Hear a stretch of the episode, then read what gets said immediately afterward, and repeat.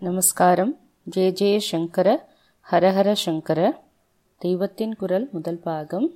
அத்வைத்தம் துக்க பரிகாரம். ஒருவனுக்கு வியாதி வந்தால் அதற்கு பலர் பல்வேறு காரணங்களை கூறுகின்றனர்.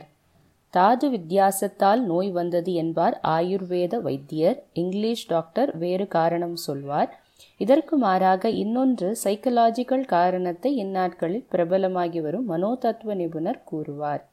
மந்திர சாஸ்திரக்காரர் குறிப்பிட்ட தெய்வ கோளாற்றால் இந்த வியாதி உண்டாயிற்று என்பார். ஜோதிஷர் இன்ன கிரகம் இன்ன இடத்தில் இருப்பதே நோய்க்கு காரணம் என்பார். தர்ம சாஸ்திரம் அறிந்தவர்களோ பூர்வ கர்மா பலனாகத்தான் வியாதி ஏற்பட்டு இருக்கிறது என்பார்கள். வியாதிக்கு மட்டுமின்றி நம் வாழ்வின் எல்லாவிதமான சுக துக்கங்களுக்கும் இவ்வாறு பலவித காரணங்கள் சொல்லப்படுகின்றன. ஒரே விஷயத்துக்கு இப்படி பல காரணங்கள் சொன்னால் நமக்கு குழப்பமாய் இருக்கிறது. நம் சுக துக்கங்களுக்கு கிரகங்களின் போக்குதான் காரணமா? ஜோதிஷர் சொல்கிறபடி கிரக பிரீத்தி செய்வதா? அல்லது மாந்திரீகர் சொல்கிறபடி குல தெய்வத்துக்கோ அல்லது வேறு தெய்வத்துக்கோ கிராம தேவதைக்கோ செய்த அபச்சாரம் காரணமா? அந்த தெய்வத்துக்கு சாந்தி பரிகாரம் செய்வதா? நோய் நொடி என்றால் வைத்தியமும் செய்யத்தானே வேண்டும். கடைசியில் எல்லாம் கர்ம பலன் என்றால் அது தீருகிற போதுதான் தீரும் என்று வெறுமே இருந்துவிட வேண்டியதுதானா? இப்படி குழப்பம் ஏற்படுகிறது. பல காரணங்களில் எது சத்தியம் என்று யோசித்தால் எல்லாமே சத்தியமாக இருக்கும். ஆதி காரணம் நம் கர்மம்தான் என்பது நிச்சயம். அந்த கர்மம் ஒன்றே பலவிதமான விளைவுகளை உண்டாக்குகிறது. மழை ஒன்றுதான் ஆனால் அதிலிருந்தே எத்தனை விளைவுகள் உண்டாகுகின்றன? பூமி முழுவதும் ஈரம் உண்டாகுகிறது ஈசல் உண்டாகிறது தவளை கத்துகிறது சில செடிகள் பச்சென்று தழைக்கின்றன வேறு சில அழுகுகின்றன இத்தனையும் ஒரே மழைக்கு அடையாளங்கள். அதே மாதிரி மாந்திரீகமாகவும் ஜோதிஷ ரீதியிலும் வைத்திய சாஸ்திரப்படியும் நாம் குணம் பெற வேண்டிய வியாதிக்கு ஒரே கர்மாவே காரணம். இன்னும் வாழ்க்கையில் வியாதியை தவிர பலவிதமான பிரச்சனைகள் பணத்தால் உத்தியோகத்தால் தேகபலத்தால் அறிவு சக்தியால் கவனிக்க வேண்டிய பிரச்சனைகள் எல்லை இல்லாமல் இருக்கின்றன. இந்த பிரச்சனைகள் கஷ்டங்கள் எல்லாவற்றுக்கும் காரணம் கர்மம்தான். சயின்ஸ் படி விளைவு இருந்தால் காரணம் இருந்தே ஆக வேண்டும். விளைவு இஃபெக்ட் காரணம் காஸ் ஜகத் முழுதும் காரணம் விளைவு செயல் பிரதி செயல் ஆக்ஷன் அண்ட் ரியாக்ஷன் என்ற துவந்தத்துக்குள் தான் கட்டுண்டு இருக்கிறது. பௌத்திக சாஸ்திரம் ஃபிசிக்ஸ் முழுவதும் இந்த உண்மையைத்தான் விளக்குகிறது. ஜட பிரபஞ்சம் ஜீவ பிரபஞ்சம் இரண்டும் ஒரே மூலத்தில் இருந்தே வந்ததால் ஜகத்துக்கு உள்ள இந்த விதி மனித வாழ்விலும் உண்டு. நம் செயலுக்கெல்லாம் நிச்சயமாக பிரதி உண்டு.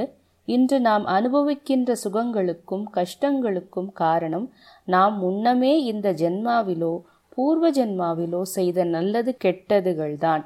சில சமயங்களில் நம் சொந்த பாப புண்ணிய விளைவோடு குறிப்பிட்ட வேறு சிலரது பாப புண்ணிய பலனும் நம்மை சேருவதாக சொல்வதுண்டு.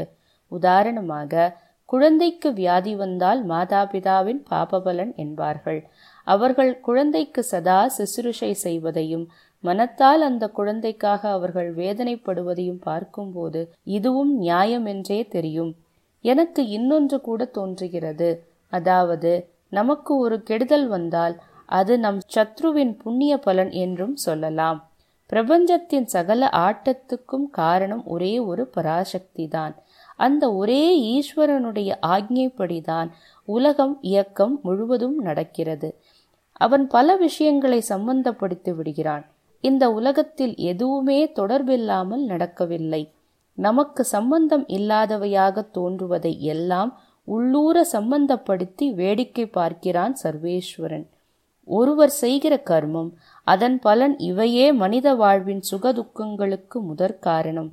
இதற்கே துணை காரணமாக அல்லது அடையாளமாக கிரகச்சாரம் தெய்வ குற்றம் ஆரோக்கிய குறைவு முதலியன அமைகின்றன. ஜாதக ரீதியில் வைத்திய ரீதியில் மாந்திரீக ரீதியில் எப்படி வேண்டுமானாலும் பரிகாரம் தேடிக்கொள்ளலாம் நம் கர்மா தீருகிற போது அவை பலன் தரும். பகவான் விட்ட வழி என்று பக்தியோடு நம் வாழ்க்கையை ஈஸ்வரா அர்ப்பணம் செய்துவிட்டு பேசாமல் கிடைக்கிற பக்குவம் இருந்தால் எல்லாவற்றையும் விட அது சிலாக்கியம். அதுவே பெரிய பரிகாரம் உண்மையான பரிகாரம். பூர்வ கர்ம சமாச்சாரம் எப்படி போனாலும் இனிமேலாவது கர்மபாரம் ஏறாமல் பார்த்து கொள்வதே முக்கியம். பழையதற்கு பரிகாரம் தேடுவதை விட புதிய சுமை சேராமல் பாபம் பண்ணாமல் வாழ்வதற்கு ஈஸ்வரனை துணை கொள்வதே முக்கியம். பூர்வ கர்மத்தால் இப்போது ஏற்பட்டுள்ள துக்கத்துக்கும் உண்மை பரிகாரம் ஈஸ்வர தியானம்தான். இனிமேல் துக்கத்துக்கு விதை போட்டு கொள்ளாமல் இருக்கிற உபாயமும் ஈஸ்வர தியானம்தான். துக்கம் தருவதாக இன்னொரு வஸ்துவே இல்லை என்ற அத்வைத அனுபவம் சித்திப்பதே இதன் முடிந்த முடிவான துக்க பரிகார நிலை. அங்கே துக்கமும் இல்லை சுகமும் இல்லை. இரண்டுக்கும் ஆதாரணமான சத்தியம் மட்டும் ஸ்வயம் பிரகாசமாக இருக்கும். ஜெய ஜெய சங்கர ஹரஹர சங்கர.